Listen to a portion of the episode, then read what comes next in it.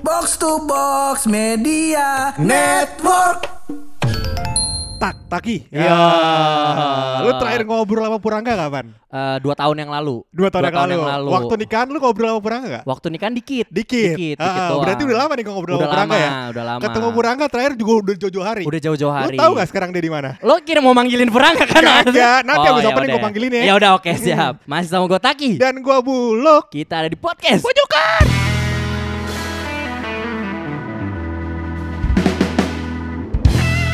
Iya Taki, jadi lu terakhir ketemu sama Puranga kapan? Udah jauh-jauh hari kan? Udah jauh-jauh hari. Jadi lu sehari ini enggak tahu kan kalau Puranga ada di mana? Enggak tahu. Ya, tanpa pengetahuan lu nih, gua bakal panggil kan Puranga. Masa begitu? Hah? Masa begitu? Tapi kan kalau tonight show kan bohongan. Nah, kalau dia kan beneran. Saya kan gua kagak datang dari tadi di sini nih gua nongkrong.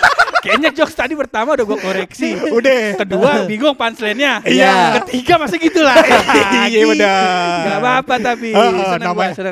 Namanya juga sama podcaster magang Pak. Oh iya. Tapi kemarin gue ada yang repost. Repost apaan? Takiin pur out. Dalam gue Alhamdulillah gak usah jauh-jauh gue ngetek podcast. Bekasi. Iya. Gue ngantor dari Bekasi ke Bogor 3 jam. Hari pertama nikah, bawa mobil kan, mobil kantor, set. Salah belok kata bini gue, salah jalan. Gue lihat pelangnya Kerawang, Bandung. Tadi tur nih, gue lupa buat taro lagi. Ya, apa beli presti? Benar, kurang sah itu Pak jatuhnya. Lo 3 jam jalan? 3 jam. Bolak-balik apa sekali jalan? Sekali jalan Pak. Bolak-balik 6 jam? 6 jam. Ah, sholat lo udah boleh dijama. Lo udah jauh banget. Udah jauh. Tadiannya.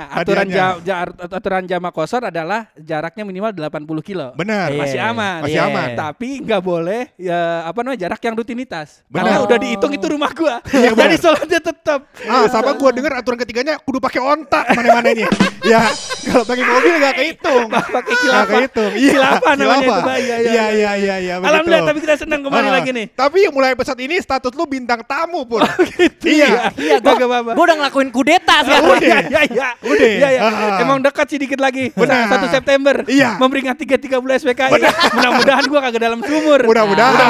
Iya. Tapi bintang tamu kali ini bukan lu doang, Pur. Oh iya. Karena gua ngundang orang lain. Orang lain. Siapa? Iya. Tapi rahasia. Tapi kan depan muka gua. Iya. Bikin orang-orang enggak tahu. Oh iya benar. Lupa gua. Anggap aja pakai tirai gitu, pakai tirai. Iya. Jadi lu mau pilih tirai atau yang di kantong gua nih? Pilih mana? Ini jangan dijebak. Kenapa? Kalau gua pilih tirai, bintang tamunya keluar, bini gua marah. Gua paham beloknya kemana. Kan gua tahu nih nge-podcast. Masa ke podcast ngajak istri tak? Masa kayak gitu. Masa enggak canggung. Paling ntar di rumah canggungnya. Tadi katanya mau dititip suruh belanja deh. Iya. Tapi sebelum kita bahas podcast ini udah sekitar 3 menit kita ngobrol ya. Ya closing Taki. Ya, sebelum closing pasti ada rahasia dari lu. Kata tamunya enak. Perasaan gue baru teaser dikenalin belum. Iya. Jadi buat yang enggak tahu, episode kali ini kita akan ngobrolin soal Dajjal bareng ahlinya. Iya. Dajjal, kebangkitan PKI. Kita akan bahas di detail nih. Bareng ahlinya pakar dari materi tersebut. Yaitu kita panggil dong Pur. Siapa namanya? Kurang tahu gue tadi. Tahu gak kenapa lu gue suruh panggil? Kenapa? Lupa. Suruh kenalin diri. Kenalin diri ya. Iya, boleh. Ya. Coba mana suaranya bintang tamu? Halo Bang. Taruh siapa namanya? Lu jangan salamin namanya. Dinda ya? Nah, namanya Dinda. Berarti kita dipanggilnya Kakanda dong. Dia kan Dinda. Masa ini Kakanda dong. Lu enak gak ada Ines. Iya. Kalau gue kan bahaya. Iya benar. Waduh. Baru sebulan nih umur rumah tangga gue. Aduh. Nih lo mau tahu enaknya jadi jomblo gak? Gue kasih lihat deh. Dinda jadi pantun gak? Kenapa? Tadi katanya mau pantun. Enggak. Oh enggak. Padahal udah cakep. Single bahasa. Udah bilang single bahasa. Coba ikhlas. Kelas lu denger kan tadi kelas. Abang lu kayak begitu kelas. Kira-kira emak lu kecewa gak ya? Itu kan Taki. Bener. Lu tanya gue dong. Kayak gitu. Coba. Neng kita lihat-lihat kayak lowongan pekerjaan Neng. Kenapa Bang? Bawaannya pengen ngelamar. Ada contekannya ya. Ada Tribunnews ya. Ada contekannya. Ada covernya lagi Brad Pitt. dari kepo.com bisa di kalau Taki mungkin dari hati, kalau Buluk kok gue paham bener. Benar. Kalau gue paham dulu. Benar. Terima kasih Bapak Pur ya. Jadi kita benar ngomong PKI nih hari ini. Enggak dong. Enggak dong. Jangan. Jadi kali ini kita mau ngomongin soal kalau di zaman sekarang nih di PDKT dari sisi ceweknya. Kalau gue kan kemarin orang ketiga serba tahu kan. Kayak di soal bahasa Indonesia. Lu belajar bahasa Indonesia gak? Belajar. Kenal istilah yang tadi gak? Apa? Orang ketiga sudah tahu? Enggak. Ah, ya udah jelek. Jelek lo jelek. Gua dulu naik 90. Orang ketiga serba tahu. Terus sudut pandang dia enggak ikut secara langsung secara tokoh utama, tapi dia mengetahui semua jalur ceritanya. Nah, selingkuh. Oh, belum. Jangan langsung ke topik terakhir. Tutup terakhir itu. Ya, sekian dari gua, rahasia dari dulu. Masa rahasianya selingkuh. Selingkuh, jangan. Jadi Taki ini dari sosok orang yang memandang dari jauh lah. Kan ada peran pertama, ada peran kedua. Nah, peran ketiga nih, orang ketiga nih. Benar, orang ketiga serba tahu itu. Bukan, enggak harus pelakor. Jadi gini, misalkan lo ada jual beli di sini. Taruhlah nih, ini Pur sama Daru. Misalkan Pur jual HP, Daru yang beli. Nah, gue temannya Daru yang ikut lihat beli. Nah, kan pelaku utamanya kan Pur sebagai jual HP, Daru sebagai pembeli HP, gue sebagai orang ketiga serba tahu. Nah, dia tahu tuh ada transaksi itu. Ada transaksi, tapi gue nggak terlibat dalam kegiatan utamanya. Mata-mata kan berarti. Kenapa jadi mata-mata? Kan gue bilang. Tadi gue bilang sama lu, coba kalau boleh jelasinnya jangan terlalu rinci. Oh gitu. Terlalu rinci melenceng juga. Iya. Ya udah, tadi kan Pur jual HP. Iya. Daru beli HP. Aku pelakor. Nah, itu dia. Itu dia poinnya. Intinya itu. Udah ngerti semuanya ya? Udah ngerti ya? Ya alhamdulillah. Ada rahasia dari Buluk. Ya. Tapi mau 4 kali.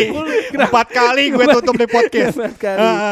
Nah, jadi ada mau ada point of view lain nih tentang PDKT. Betul. Oh, selama ini kan laki-laki mulu Pak, atau orang ketiga serba tahu sudut pandangnya. Soalnya kemarin banyak DM yang bilang, "Ah, so tahu lu, Bang." Gitu. Dia kan dari segi cowok mulu. Iya. Nah, sekarang wanitanya gimana nih kalau dimodusin kayak gitu? Atau dimodusin kayak tadi tuh pantun kayak gitu. Gimana kalau dari lu? Enggak kena. Bangsat, kita udah ngomong panjang lebar ya. Kok bisa ada jawaban gitu-gitu? Salah. Gue ulang pertanyaannya. Ini emang harus agak tricky nih. Jadi, terakhir kali di PDKT ini, terakhir kali deket-deket ini, kira-kira yang berhasil tuh kayak gimana jalannya? Oh, lu sekarang statusnya punya pacar atau masih single? Single. Tapi mau dipacarin? Enggak. Ada yang deketin nggak? Ini kayak BEP ya? Kayak orang abis kemalingan gitu. Ditanya di polsek begitu. Kalau boleh tanyanya agak halus Pak begitu. Bukan, tadi tuh gue pengen tarbas bangetan Anda. Kita datangkan jodoh Anda gitu. Masa jodohnya udah ada. Jodohnya udah ada sebenarnya. Oh udah ada. Jodohnya sudah ada tapi belum tahu. Kirain dia ikut podcast ini. Oh gitu. Boleh inisial nggak inisial? Oh inisial aja. Inisialnya kayak aku D. Oh, gue kira ada sopir ya di sini ya. Ya Allah, geli banget gue. Wah, lu kagak tahu aja belakangnya gimana. Ya. Lu pernah gak ngeliat laki nih seburuk-buruknya gue ya? Gue kagak pernah nginjek Quran. Bener. Kaki di Quran. Buruk-buruknya gue ya. Jadi laki gak pernah. Emang dia pernah. Gue gak tahu. Kita masih punya barang buktinya ya. Kita tampilin di foto di bawah sini. Nah, pendengar bisa lihat tuh ya di bawah. Iya di bawah. Atau kan ntar gue kasih link Google Drive-nya dah biar pada download. Cuma atu kayaknya. Fotonya kan cuma atu, gak pakai Google Drive. Emang kirim pakai apaan? Oh iya bener juga gue. Kadang gue bego aja. Gak nge-podcast gue. Ya bisa yuk. Jadi dia nggak Dinda nih terakhir di gebet berarti 1 bulan yang lalu. Satu bulan yang lalu. Terus tiba-tiba di ghosting. Tunggu sebentar, gue belum sampai ke sana deh. Sebentar lo. Lu tahu bahwa si cowok tuh ngegebet lu itu? Nah, itu penting tuh. Taunya lo bisa sadar kalau nih cowok mau gebet. Maksudnya kan kita umur sekarang kan relasi banyak ya. Bener. Bisa kenal sebagai teman atau kenalan gitu-gitu kan. Bedalah kalau misalkan intensi lo emang lewat dating apps gitu. Emang arahnya mau kesana, tapi lo taunya oh nih orang mau ngegebet gue tuh dari mana. Iya, kalau cuma perhatian doang kan bisa juga enggak ya? Misalkan lo sama orang nih sebelah kanan kirian lagi bikin SIM misalnya. Nanya-nanya. Tapi kan belum tentu mau ngegebet. Lina Jobstreet juga perhatian tiap pagi di email sama Lina Jobstreet. Kasir Indomaret juga perhatian. Selamat pagi gue. Tiap hari tuh kayak chatan gitu kan. Intens. Iya, intens. PDKT. Puranga mah kasih Indomaret juga. Kagak. Masa mah kasih Indomaret. Nah, lo bukan tiap hari nanya, hari ini roti melon ada. nanya. Kagak nanya gitu. Ada. Masa nasi melon. Iya. Lu intercetan menurut lu itu udah salah satu trik cowok buat ngedekatin lu gitu maksudnya. Tapi kayaknya aku beda deh. Beda apa tuh? Bedanya rada picky. Enggak, maksudnya kayak aku nggak bisa suka, maksudnya gimana sih, cowok aku nggak suka kayak cowok suka duluan sama aku gitu loh. Jadi aku dulu yang suka. Gitu. Jadi lu agak milih-milih gitu ya. Jadi lo duluan suka sama dia. Iya, jadi aku duluan yang PDKT-in gitu. Pas dia suka sama lo, lo nya tinggalin. Bukan. Oh, ilfil. Enggak, jadinya dia kayak nganggepnya tuh aku baik ke dia, terus jadinya dia balesinnya baik juga. Jadi aku nggak tahu kalau dia suka atau enggaknya. Gimana sih, cowok kan sekarang suka bikin bingung. Cowok suka bikin bingung. Kalau misalkan emang nggak suka, kenapa nggak direspon gitu loh? Maksudnya nggak usah direspon. Gue pembelaan sebagai laki-laki. Boleh. Iya, kan? Kenapa kita tetap ngerespon? Karena lu juga ngerespon. Iya, enggak, maksudnya kan nih cowoknya udah tahu nih, kita nih para wanita suka sama si cowok. Gua gak tahu. Ya kan misalkan udah bilang. Bukan lu. Kalau lu kan kasusnya beda. Iya. Masa disamain mulu sih sama lu? Gua kan kagak tahu. Beda generasi. Jangan anjing-anjing. Iya, maaf. Oh iya. Enggak ada, dia tadi nganjingin gua. Apa-apa. Iya. Deh, gua blok. Iya. Jadi apa tadi? Gua juga lupa lagi ngomongin apa nih. Dia kan suka sama cowoknya. Tapi dia nganggap kenapa nih cowok kalau nggak suka sama dia balik, tapi tetap respon. Iya, kenapa? Tetap respon. Ya, jadi lu merasa, coba ditanya balik. Coba kan cowok. Sebenarnya kan kita cuma dalam dalih kita cuma mau kenal lebih lanjut. Kalau belum cocok, itu kan prosesnya emang seleksi kan. Kalau belum cocok ya udah, jangan baper. Mungkin sebenarnya di situ bukan nggak suka, tapi belum. Lagi pengen cari tahu, ternyata nggak bisa menemukan titik ternyata mau suka. Kecocokan. Gitu. Iya, akhirnya ya udah. Enggak, tapi cowok tetap salah. Ini asuhan. Iya, kenapa harus direspon dari awal gitu loh. Tunggu bentar, berarti intensi lu pas ngechat cowok itu udah mau ngedeketin dia, mau gebet dia. Iyalah. Pasti kalau lu bilang enggak? Lu bilang enggak sebentar dong? Lu bilang lu mau gebet dia? Bilang. Oh iya. Oh, lu bilang suka sama dia. Soalnya aku kalau suka sama cowok ya aku bilang, enggak tahu kenapa bilang. Unik. Oh, soalnya kayak gak mau ribet enggak sih? Benar. Iya. Jadi lu bilang nih bahwa gue suka sama lu nih. Boleh enggak melanjutkan lancar-lancaran gitu? Enggak. Jadi kayak bilang kayaknya gue tertarik deh sama lu gitu. Oh. Itu di tengah-tengah obrolan berarti ya? Iya. Ini kita sebut inisial aja berarti si D ya? Enggak lah, G. Gue dulu benerin. Kata lu tadi mau lu sensor. Apa-apa kan sama, namanya beda kan. Oke. Jadi ini prosesnya kayak gimana? Lu teman apa? Terus habis itu sampai lu PDKT-an tuh gimana gitu? Teman sekampus. Oke. Lu sekarang berarti masih kuliah? Masih. Senang kuliah ya? Seneng lah. Ini mohon maaf. Seneng. Ini kan bukan lagi penentuan karir. Oh iya bener juga. Nah, semester berapa kuliah? Semester 3. Organisasi pengalaman. Bukan jadi volunteer acara. Bukan jadi volunteer PRJ. Bukan. Orang PDKT. Iya. Aduh, kok gue jadi wasit di sini ya? Tujuan gue jadi wasit nih. Boleh ngobrol enggak? Ambilin air nih. Boleh. Jadi teman kampus lu, ini kejadiannya sekitar sebulan yang lalu. Teman kampus tuh ini biar tanpa disebut namanya si cowok udah kegeeran nih. Sekitar sebulan yang lalu ya kan. Lu deketin. Ini prosesnya berarti lu ketemunya kapan dan gimana gitu? Pas jadi mahasiswa baru. Oh, maba. Pas jadi maba kan dia cutting kan soalnya. Akal-akalan tukang bubut biasanya begini. Dia enggak punya kuasa, ngincer tuh. Yang biasanya so ganteng gitu kan. Emang. Tebar pesona. Akhirnya lu tertarik nih sama si si G tadi. Kakak tingkat ini. Iya. Terus habis itu ya udah habis kan kayak seminggunya itu dia ulang tahun kan? Seminggu setelah ketemu. Dia ulang tahun. Ulang tahun. Yang keberapa kalau boleh tahu? Kita mau ucapin juga soalnya. Enggak mau. Ayo udah kalau gitu lagunya aja. Hari ini tetet. Kalau ulang tahunnya sekarang kagak apa-apa. Oh iya benar. Kan udah lama. Kalau gitu udah lama. Tetet. Hari ya. Lanjut gimana? Ya. Terus kan seminggunya ulang tahun. Terus tapi ketemu dulu sama dia. Jadi pas waktu lagi PDKT-nya itu, pas setelah ketemu, dia nanya tujuannya apa ya ngechat kayak gini gitu. Ya udah aku langsung bilang. Ah, yang ngechat duluan berarti lo? Iya aku. Oh. Karena aku bilang kalau suka sama cowok. Gue pengen tahu udah modusnya apa sih lo ngechatnya misalkan nanya-nanya. Iya, awal chat-chat pertama apa gitu misalkan. Nanya jadwal. Kan awal-awal kan belum tahu tuh. Iya. Normal itu mah. Jadwal ospek. Enggak ada ospek kalau di situ. Di mana tuh? Ya. Enggak ada ospek. Enggak apa-apa ya. Aduh, jangan. Langsung ketahuan ya. Jangan dikasih tahu universitasnya karena dia belum menjadi sponsor kita. Oh, benar. Kalau PNJ udah kan. 4 tahun Pak kita. 4 tahun. Besok mau ada sponsor lagi Stikom. Stikom London. Stikom London tahu enggak? Iya, tahu. LSPR. Iya. Jadi terus habis apa? Ya terus habis itu dia nanyakan tuh kayak gitu. Ya udah aku langsung bilang, ya udah tujuannya emang mau deketin, suka. Oh. Aku suka sama kakak gitu. Tapi seumuran sebenarnya. Tapi kan alusnya kan ngomongnya kakak dong.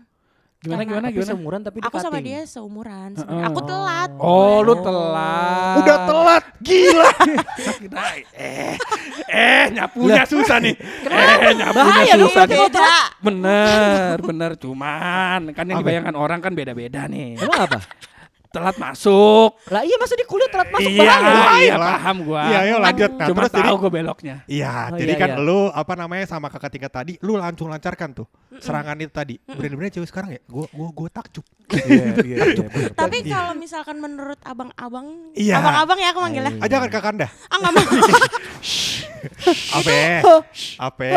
Udah deket nih lu tanggalnya, jangan bercanda-canda begitu ah. Tanggal apaan? Nikah, mau nikah kan lu. Siapa? Oh. Ya kalau bentar aja tuh. Anjing. Yo lanjut. Itu kayak termasuk cewek murahan enggak sih kalau kayak gitu? Waduh. Ah, enggak sih. Kalau murah sih enggak ya, maksudnya kan kita juga nggak tahu, nggak pakai harga kan di situ. Kecuali jalan-jalan ada labelnya ya kan. Benar. Kecuali lo dibilang Senin harga naik. Nah, beda. Makanya soalnya kalau cewek katanya nggak boleh ngomong duluan kalau suka. Jadi ntar kayak gak dihargain sama si cowoknya ngegampangin katanya gitu. Oh begitu, emang begitu tak? Loh kok jadi lempar ke gue? Kan gue nanya. Kalau gue sih lebih ke arah, oh ini berani berarti dia orang yang cukup bisa mengutarakan perasaannya gitu. Jadi biasanya tuh kan kalau cewek kan kita gak tahu ya, apalagi lo kalau lagi ngambek kan. Bener. Kamu kenapa? Gak apa-apa gitu kan. Mau makan apa? Enggak mau makan gitu. Ya udah gak usah makan ya, kamu mau aku mati gitu. Biasanya gitu kan. Kalau yang ini kan berarti berani mengutarakan, itu mungkin nggak ada konflik yang kayak gitu berarti gitu. Lebih ke arah berani aja sih kalau gue impressionnya gitu. Tapi berarti yang lu lakuin tuh penembakan atau lu cuma mau mengutarakan ngutarain doang. Berarti lu nggak mengharapkan jawaban dari dia ya? Enggak lah. Oke, nah setelah itu jalanlah tuh apa namanya proses gebetan elunya, lu ngegebet dia? Iya, terus yang tadi tuh kan setelah ketemu ngomong langsung yang seminggunya di ulang tahun, kan aku lagi jalan-jalan kan. Terus denger dia ulang tahun. So aku kayak bingung kan mau ngasih kado apa nih. Nah, kok lu bingung? Iya kan soalnya kan kayak mau dia apa sih notif gitu sama si dianya. Iya notif. Iya sorry. Masa notif. Masa lu bunyi. Jangan. Iya mau. Tapi kalau notif yang udah update gimana? Kalau boleh tahu? Yang udah update tadi. Susah. Masa dibawa bojok sebelum tag. Susah ngertinya. Harusnya gitu. Iya. Terus habis itu lu akhirnya biar di notice lah ya. Terus enggak kepikiran kan kayak mau beli ntar enggak keburu. Jadi bikin kadonya kayak apa sih? Handmade. Effort, Pak. Iya. Effort. Tahu enggak sih kalau yang box dibuka ada foto-foto pop-up box. Itu effort juga itu bikinnya. Iya tuh bikin kan sore. Malam terus kejar lagi subuh. Terus habis itu sorenya baru kelar besok. Jadi seharian kan berarti. Iya. Nah, terus lu kasih kadonya? Kasih lah. Seneng orangnya. Seneng. Lu tau dari mana seneng? Seneng orang. Dia ngomong kan kayak aku mau nangis nih. Buaya juga kayak gitu. Itu mah ketahuan itu. Apa ya akal-akalan Kang Bubut ya? Akal-akalan Kang Bubut. Kasih tahu cerita Eko. Ya iya. Elah, namanya juga mulut Kang Tamia. Iya, begitu. Tipu mulu biar begitu. Tipu itu. Nangis.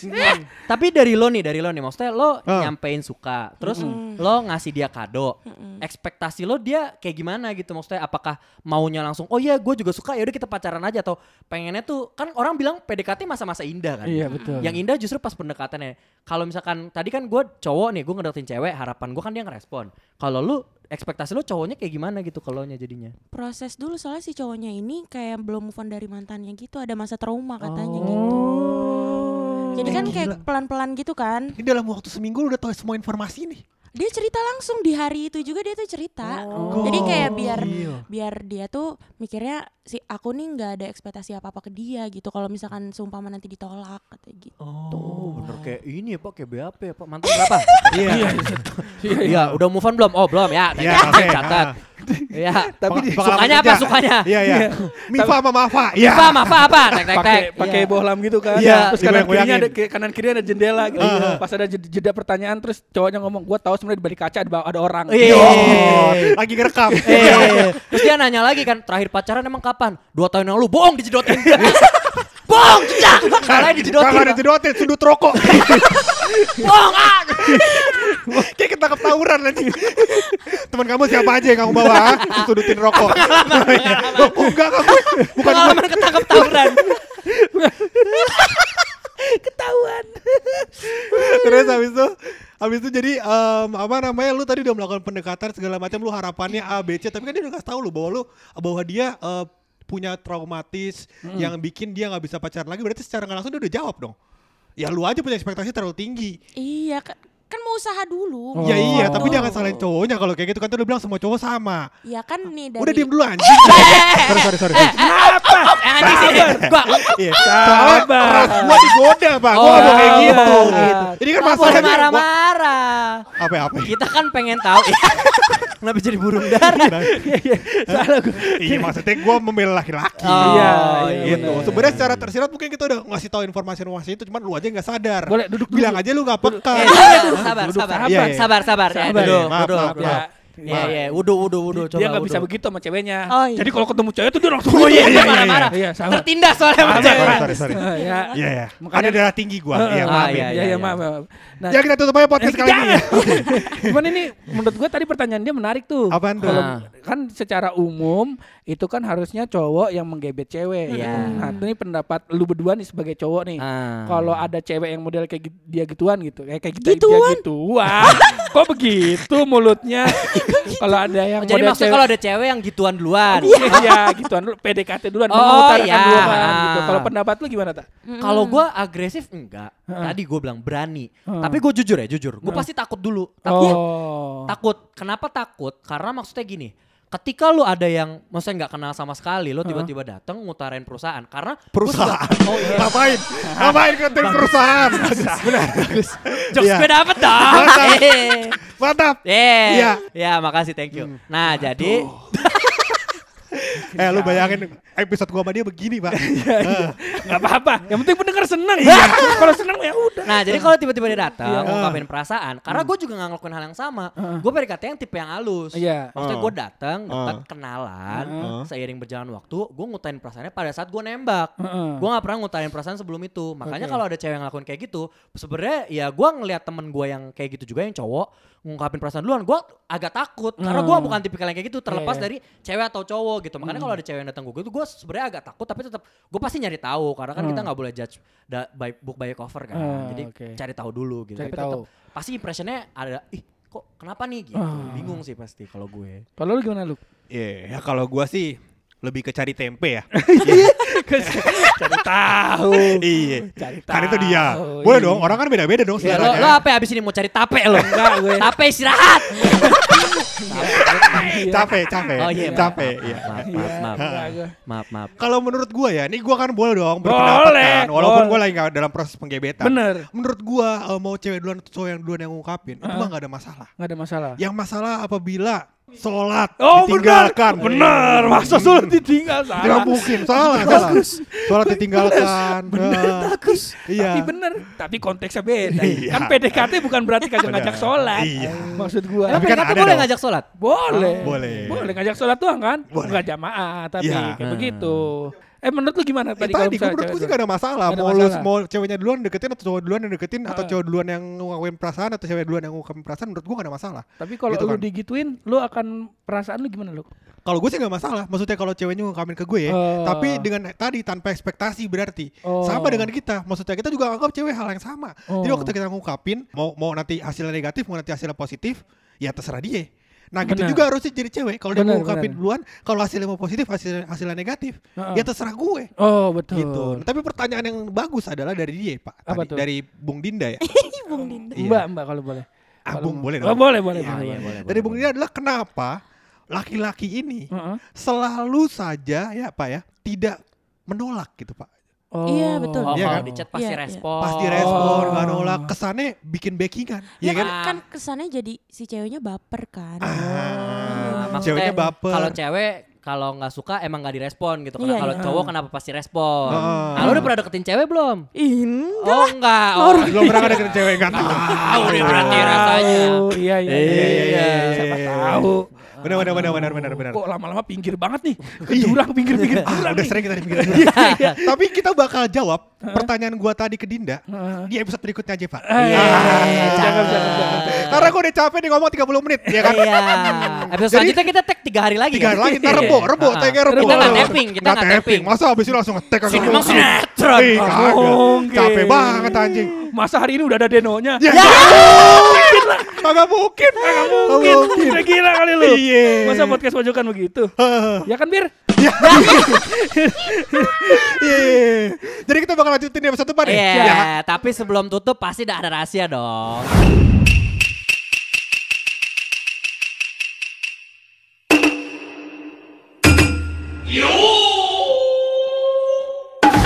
Jadi nih buat teman-teman yang lagi dengerin sama teman-teman yang lagi nge-podcast. Iya. Ya, teman-teman yang nge-podcast banyak tuh. Ada podcast bercanda. Tangannya bagus tuh coba. Teman-teman yang lagi dengerin. Teman-teman ya. Kebanyakan nonton Ustadz Somad gue. Nah, begitu.